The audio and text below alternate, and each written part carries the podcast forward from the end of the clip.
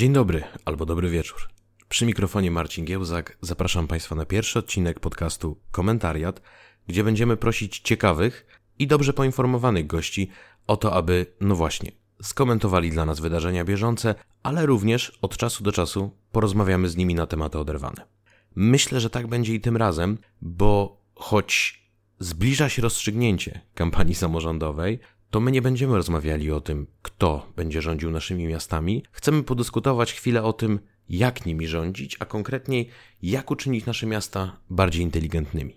Niektórzy mogą już wyczytać w tym nawiązanie do popularnego ostatnimi czasy zjawiska smart cities, czyli mówiąc po polsku, inteligentnych miast, które pewnie najprościej można by zdefiniować jako takie miasta, które umiejętnie wykorzystują technologię i nowoczesne metody zarządzania po to, żeby przestrzeń miejską uczynić bardziej przyjazną.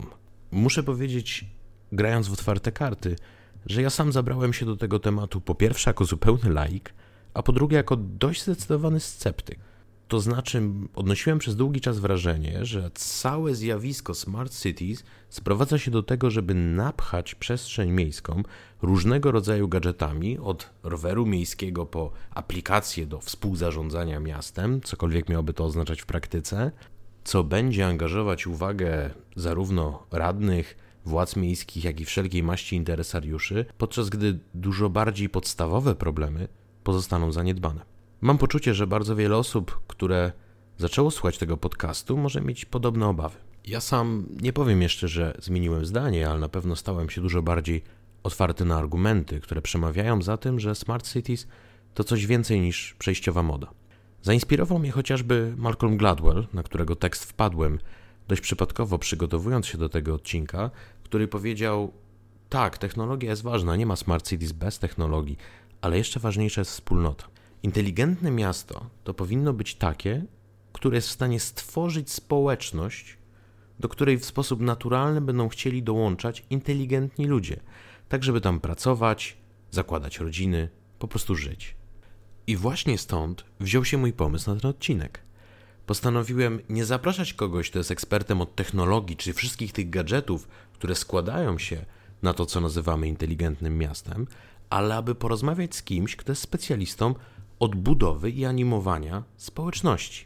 No i tu już najwyższy czas, żebym przedstawił naszego gościa. Bartosz Filip Malinowski jest konsultantem, trenerem, strategiem, współzałożycielem agencji doradczej We The Crowd, autorem bloga Bez Schematu, człowiekiem, który na co dzień doradza firmom, organizacjom pozarządowym i właśnie miastom w kwestii tego, jak współpracować ze społecznościami, jak je animować w epoce cyfrowej, wykorzystując internet i nowoczesne technologie. Filip, witaj, miło mi Ciebie gościć. Chciałbym, żebyś na samym początku pomógł nam zrozumieć, co to w zasadzie są inteligentne miasta. Jak byś uzupełnił tą definicję, którą zaproponował Malcolm Gladwell? To bardzo szybko odbiję tą piłeczkę, którą puściłeś. E, powiedziałeś o wspólnocie, trochę mm, redukując znaczenie technologii. Ja jestem tym gościem, który zawsze, kiedy opowiada o Smart Cities czy partycypacji społecznej w epoce cyfrowej, podkreśla znaczenie wspólnoty, a redukuje znaczenie technologii. Tym mhm. razem będę tym, który wzmocni znaczenie technologii. Bez nich nie ma mowy o Smart Cities. Komisja Europejska definiuje Smart Cities jako, i to jest ta nudna definicja, miejsca, w których tradycyjne sieci i usługi miejskie czyni się bardziej efektywnymi przez wykorzystanie najnowszych rozwiązań technologicznych z korzyścią dla mieszkańców tego miasta. Ciekawszą e, definicję prezentuje MIT, Massachusetts Institute of Technology, które porównuje miasta, w ogóle miasta, nie tylko smart cities, ale miasta jako takie do organizmów. I zakładając tutaj szablon smart cities, mamy nerwy w postaci sieci telekomunikacyjnych, mamy mózg, inteligencję miasta i tu właśnie wchodzi wspólnota, administracja publiczna, decydenci. Mamy narządy zmysłów, czyli czujniki, znaczniki, to myślę dość duże uproszczenie, ale hardware. I mamy wiedzę i kompetencje, czyli pewien software, który pozwala tym sterować.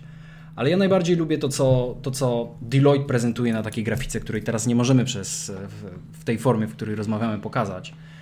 Deloitte mówi o takim wirze, którym z jednej strony zderza się to, co typowe dla miasta, pewne sfery życia miejskiego, jak bezpieczeństwo, mobilność, zdrowie i służba zdrowia, domy, mieszkalnictwo, energia, odpady, woda, edukacja, finanse, e-administracja, turystyka, z buzzwordami, to znaczy pojęciami, które są bardzo popularne w świecie biznesu i w świecie technologii, i faktycznie wszechobecne, ale które mają duże zastosowanie do tego, żeby wstrząsnąć tymi obszarami, o których powiedziałem. To znaczy internet y, rzeczy, Internet of Things, y, big data, crowdsourcing, sharing economy, czyli gospodarka współdzielenia, social media, beacony, grywalizacja, robotyka, AI, czyli sztuczna inteligencja, cloud computing, czyli chmura, co-creation, blockchain, drony, druk 3D i można by tu jeszcze pewnie dorzucać i dorzucać.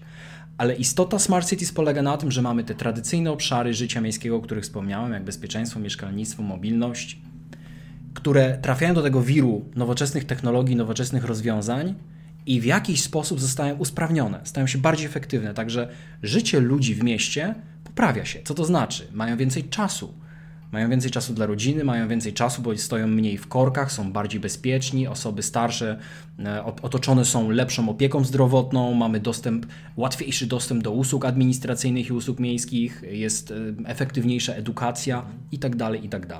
Inteligentne miasta to te, w których inteligencja ludzka, kolektywna inteligencja połączona z dobrymi kompetencjami i dobrą technologią tworzy nową wartość w mieście. A gdybym chciał zobaczyć inteligentne miasto tak z pierwszej ręki, to dokąd się powinienem udać? Jak mówi się inteligentne miasto, to najczęściej od razu widzi się Singapur, który ma łatwiej, bo jest państwem miastem, a łatwiej jest tam wdrażać pewne rzeczy, jest rzeczywiście zaawansowany i... Mniej wszystkich... demokracji. we, tak, we, we wszystkich rankingach Smart Cities Singapur wygrywa. Ale co ciekawe, najwięcej smart cities jest w Europie. Jakbym miał wymienić te 10, i tu cytuję konkretny ranking e, z 2017 roku Smart Cities Index Easy Park Group, to jest Kopenhaga w Danii, Singapur wreszcie oczywiście, Sztokholm w Szwecji, Zurich w Szwajcarii, Boston w USA, Tokio, San Francisco, Amsterdam, Genewa i Melbourne. I to są miasta, w których w jakimś stopniu, to jest bardzo ważne, w jakimś stopniu implementowane są rozwiązania z zakresu smart cities. I to nie znaczy, że każde miasto modelowo wygląda dokładnie tak samo. To znaczy Singapur naprawdę mocno różni się od Genewy czy Rio de Janeiro, który również jest traktowany jako smart city. I o tym jeszcze dzisiaj będę mówił, bo jestem strategiem. Bardzo ważne jest budować na mocnych stronach albo niwelować i redukować słabości danego miasta, a różne miasta mają różne predyspozycje i różne cechy, różne zasoby, różne kompetencje. Singapur miał, jak pewnie doskonale wiesz, wieloletnią strategię rozwoju urbanistycznego. To, to, to było, tam, tam byli prawdziwi planiści, którzy mówili w ciągu 10 lat będziemy wyglądali tak, w ciągu 50 lat będziemy wyglądali tak. Tu kiedyś było bagno, powstanie San Francisco, tak? I naprawdę tak było z Singapurem, więc to, to wszystko jest tam wdrażane w sposób przemyślany, ale wygląda inaczej niż na przykład w Rio de Janeiro, które implementuje rozwiązania z zakresu opieki zdrowotnej, bo ma przeludnione szpitale i e, buduje tak zwany telehealth, i jednocześnie usługi zdrowotne z wykorzystaniem platform, że ja na przykład mogę mieć konsultację z lekarzem przez internet.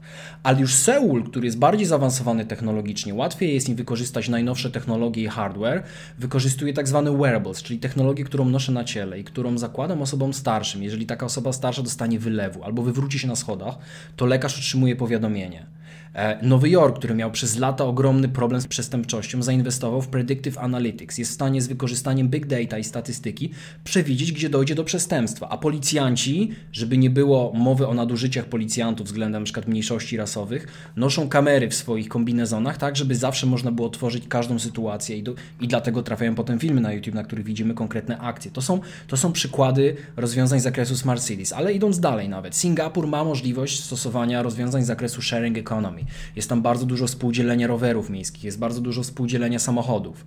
Ale już trochę inaczej jest na przykład w przypadku e, Londynu, który nie ma takich możliwości i inwestuje więcej w to, żeby mm, ludzie i tak mając dużo samochodów, mogli po prostu swobodnie poruszać się nimi po mieście, czyli inwestuje w inteligentną zmianę świateł, albo w to, że jeżeli jedzie pogotowie, to jest jeden, jeden z moich ulubionych przykładów, jeżeli jedzie pogotowie, zainstaluje się odpowiednie rozwiązania z zakresu smart cities, w szczególności w zakresie mobilności, to pogotowie, które porusza się w mieście normalnie w 50 minut od wezwania, jest w stanie dojechać tam w 17 minut albo w mieście, w którym zajmuje to 8 minut, jest w stanie zredukować to do 2 minut. To, to, jest kwestia ludzkiego życia, tylko dlatego, że steruje się światłami i w czasie rzeczywistym wskazuje się najlepszą drogę, jaką ma przebyć pogotowie, żeby dostać się od punktu A do punktu B. A powiedz mi taką rzecz. Jeśli słuchałby nas teraz jakiś samorządowiec albo aktywista miejski, który myślałby sobie, ja bym chciał, żebyśmy my byli Smart City, żeby nasze miasto zmienić w tym kierunku. Czy jest jakiś niezbędny minimum działań, które trzeba podjąć, czy rzeczy, które trzeba wdrożyć, żeby móc być uznanym oficjalnie za Smart City? Tak. Ja zacznę, to, to już musi być moja taka osobista wrzutka, ale ja uważam, tak jak Hegel mówił, to co nie nazwane, tego nie ma. Ja bym powiedział, to co źle nazwane jest źle rozumiane, albo, albo źle jest. I uważam, że jeżeli mówi się o inteligentnych miastach, bardzo silnie sprowadza się do tej sfery technologicznej. Dlatego cieszę się, że jednak, mimo że cię skontrowałem, zacząłeś naszą rozmowę od tego, że chodzi przede wszystkim o wspólnotę, cytując Malcolma Gladwella. Ja bym powiedział, że chodzi przede wszystkim o strategię. I powiedziałbym, że dla mnie ważniejsze niż smart cities, niż inteligentne miasta są przemyślane miasta. Bo to jest pojęcie obejmujące znacznie więcej i od razu mające inne e, konotacje w, naszym umyśle. Jeżeli mówimy przemyślane, to znaczy coś, co ma jakiś plan, wymagało namysłu, wymagało trochę pracy, zanim zaczęło się coś robić. Kto żyje bez planu, ten źle żyje, jak powiedział inny klasyk. A jak mówisz inteligentne miasta, to, to myślisz, dobra, mamy bikony, instalujemy je w drogach, teraz będzie wiadomo, kto zapalił papierosa, kto nie, kto hamował za ostro, kto jechał za szybko to nie jest moim zdaniem, no to mo może się kwalifikuje jako inteligentne miasto, ale na pewno nie jako przemyślane miasto. To mówimy wtedy o urbanistyce, o sposobie angażowania obywateli, o, o sposobie decydowania o inwestycjach miejskich, więc... Czyli mamy wtedy raczej miasto inteligentnawe niż inteligentne. Tak, tak. Albo po prostu buzzwordowo smart, bo technologie są smart, ale niekoniecznie ludzie, którzy tym zarządzają i którzy je wdrażają, którzy nawet nie odpowiadają sobie na pytanie po co. Więc, żeby mieć przemyślane miasta, to wykorzystam tutaj jako przykład framework, który przygotował Deloitte. No nie można ich posądzić o, o, o to, że nie znają się na zarządzaniu. Oni przygotowali taki framework dla wszystkich miast, które są na różnym etapie rozwoju, bo właśnie powiedziałem, Rio de Janeiro a Londyn albo Rio de Janeiro a Singapur to, to, to, nie są takie same smart cities i są na różnym etapie rozwoju, w różnych obszarach tej smartowości. Deloitte prezentuje taki ładny okrąg składający się z różnych komponentów, ale pośrodku tego okręgu jest strategia i wizja. Miasto musi wiedzieć, w czym jest dobre. Miasto musi wiedzieć, w czym jest słabe, gdzie ma szanse, gdzie ma zagrożenia i musi wiedzieć tak naprawdę, co chce osiągnąć. Co będzie pierwszym obszarem, który będziemy chcieli usmartowić, że tak powiem? Może służba zdrowia, bo tu akurat mamy predyspozycję do tego. Może komunikacja miejska, dlatego że mamy po prostu bardzo zapchane miasto i to jest wyraźna potrzeba mieszkańców. Więc jakby strategia i wizja jest samym centrum. Teraz te okalające komponenty w okręgu to są dane Trzeba mieć dane, trzeba mieć informacje, żeby można było podejmować jakąkolwiek decyzję. To jest podstawa, podstawa zarządzania. Peter Drucker mówił, to co można mierzyć, tym można zarządzać. Technologia, która jest przeceniana, ale jest oczywiście nieodłącznym elementem Smart Cities, jak już powiedziałem na początku. Wreszcie umiejętności, kompetencje. Miasto jako miasto, ale tak naprawdę mówię o decydentach, muszą mieć jakieś umiejętności i kompetencje, muszą mieć ekspertów wewnętrznych, przepraszam za tą autoreklamę, ale takich jak ja, czy takich jak ty, czy takich jak ambitna Polska, którzy wiedzą po co to stosować i jak to stosować. Wreszcie kultura otwartości innowacji. Co z tego, że są kompetencje, co z tego, że są eksperci, co z tego, że jest technologia i są dane i nawet jest strategia i wizja, jeżeli miasto nie chce się faktycznie zmieniać. Decydenci nie są otwarci na przykład na pomysły przedsiębiorców, nie są otwarci na pomysły kół naukowych, nie są otwarci na pomysły mieszkańców, tak żeby usprawniać tą technologię i te rozwiązania, które się wdraża. Dalej, atrakcyjność dla biznesu i różnego rodzaju talentów, czyli ciągłe budowanie partnerstw, które wynika z tej otwartości, tworzenie prywatno-publicznych ekosystemów i wreszcie wokół tego okręgu, wokół tych wszystkich komponentów są właściwe projekty i rozwiązania Smart Cities.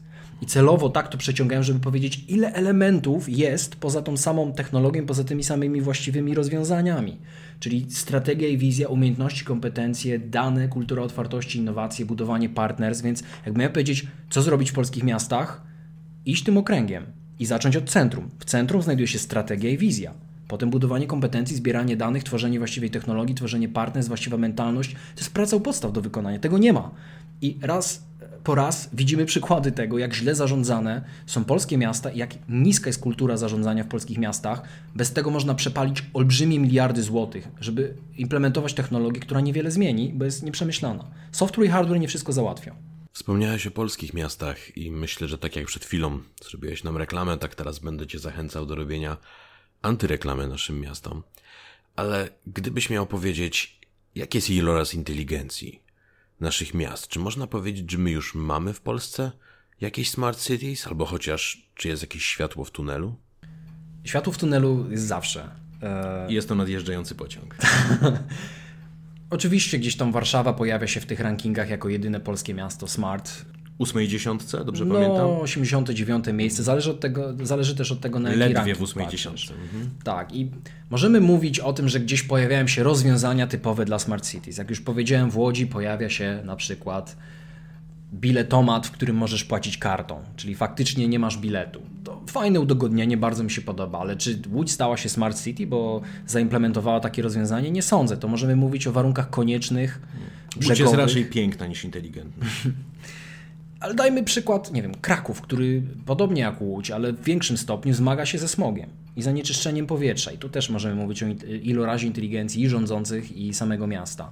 Co Załóżmy, że Kraków instaluje czujniki w drogach. Kraków rozdaje technologię wearable osobom starszym. Kraków e, tworzy platformę Open Data, bo to też jest bardzo ważne dla mieszkańców. Angażuje mieszkańców, ale Co macha to jest platforma Open Data, jakbyś mógł wyjaśnić? otwarte dane dla mieszkańców. Mieszkańcy mogą tak naprawdę mieć dostęp do wszelkich informacji o swoim mieście. Nie tylko oczywiście turystycznych, bo turyści także są osobami, które jako przejezdne pojawiają się w mieście, ale na przykład mają informacje o wszelkiego rodzaju inwestycjach, o tym, jakie jest zanieczyszczenie powietrza, informacje o tym, jakie jest natężenie ruchu w mieście.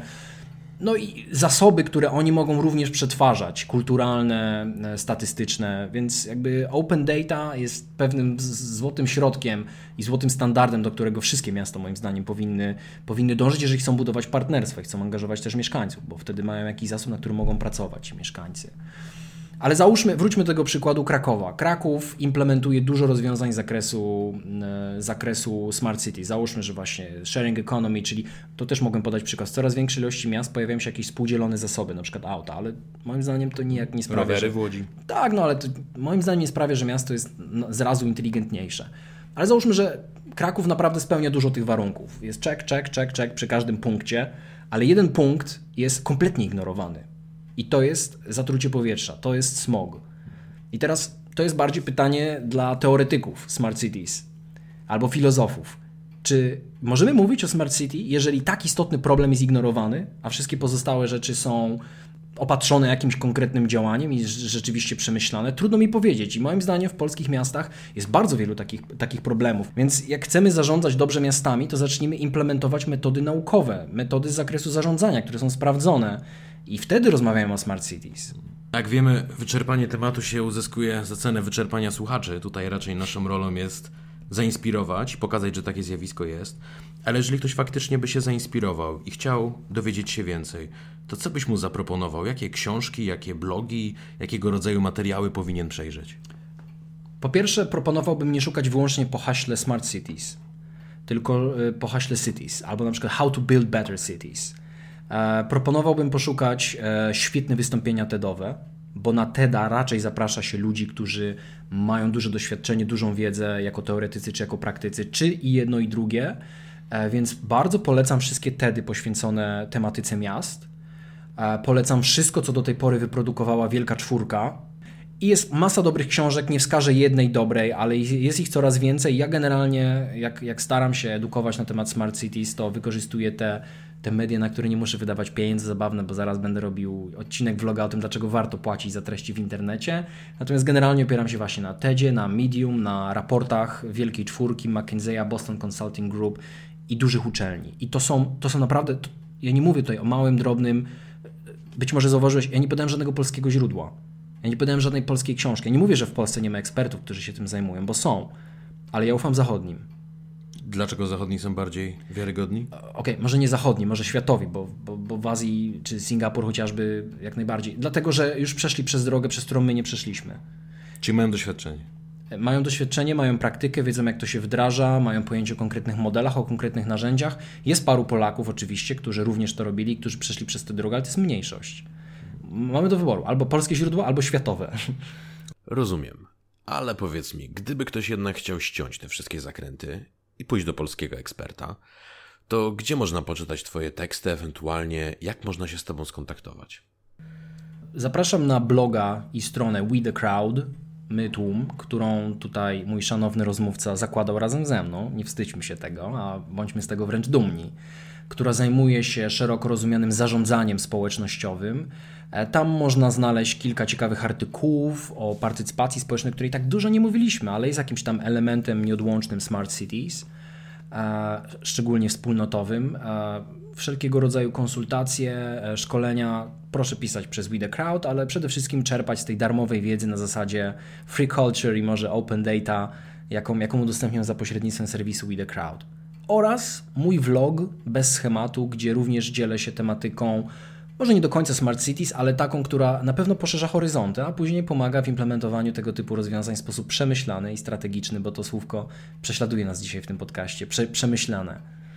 No cóż, ja mam taką nadzieję, że te słowa przemyślany, strategiczny będą prześladować nie tylko nas, ale przede wszystkim tych, którzy o losach miast będą decydować. Ze swojej strony mogę absolutnie polecić to, co można znaleźć na We The Crowd, na Bez Schematu, bo są to materiały, które znam, które bardzo cenię i które, jak celnie zauważyłeś, miałem też przyjemność współtworzyć. To wszystko na dziś. Bardzo dziękuję Ci za tą rozmowę. Dzięki wielkie.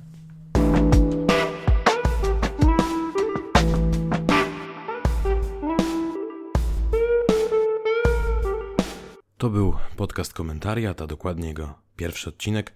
Mam nadzieję, że udany. Bardzo chętnie przeczytam komentarze, zapoznam się z uwagami, zwłaszcza tymi krytycznymi, bo one są zawsze na początku najcenniejsze. Jeśli ten odcinek wydał się Państwu ciekawy, albo jeśli chcecie Państwo dać temu podcastowi drugą szansę, naprawdę zachęcam, żeby go zasubskrybować, żeby nas śledzić, przede wszystkim na SoundCloud slash komentariat, a także w mediach społecznościowych, na czele z Facebookiem, tutaj profil to facebook slash komentariat.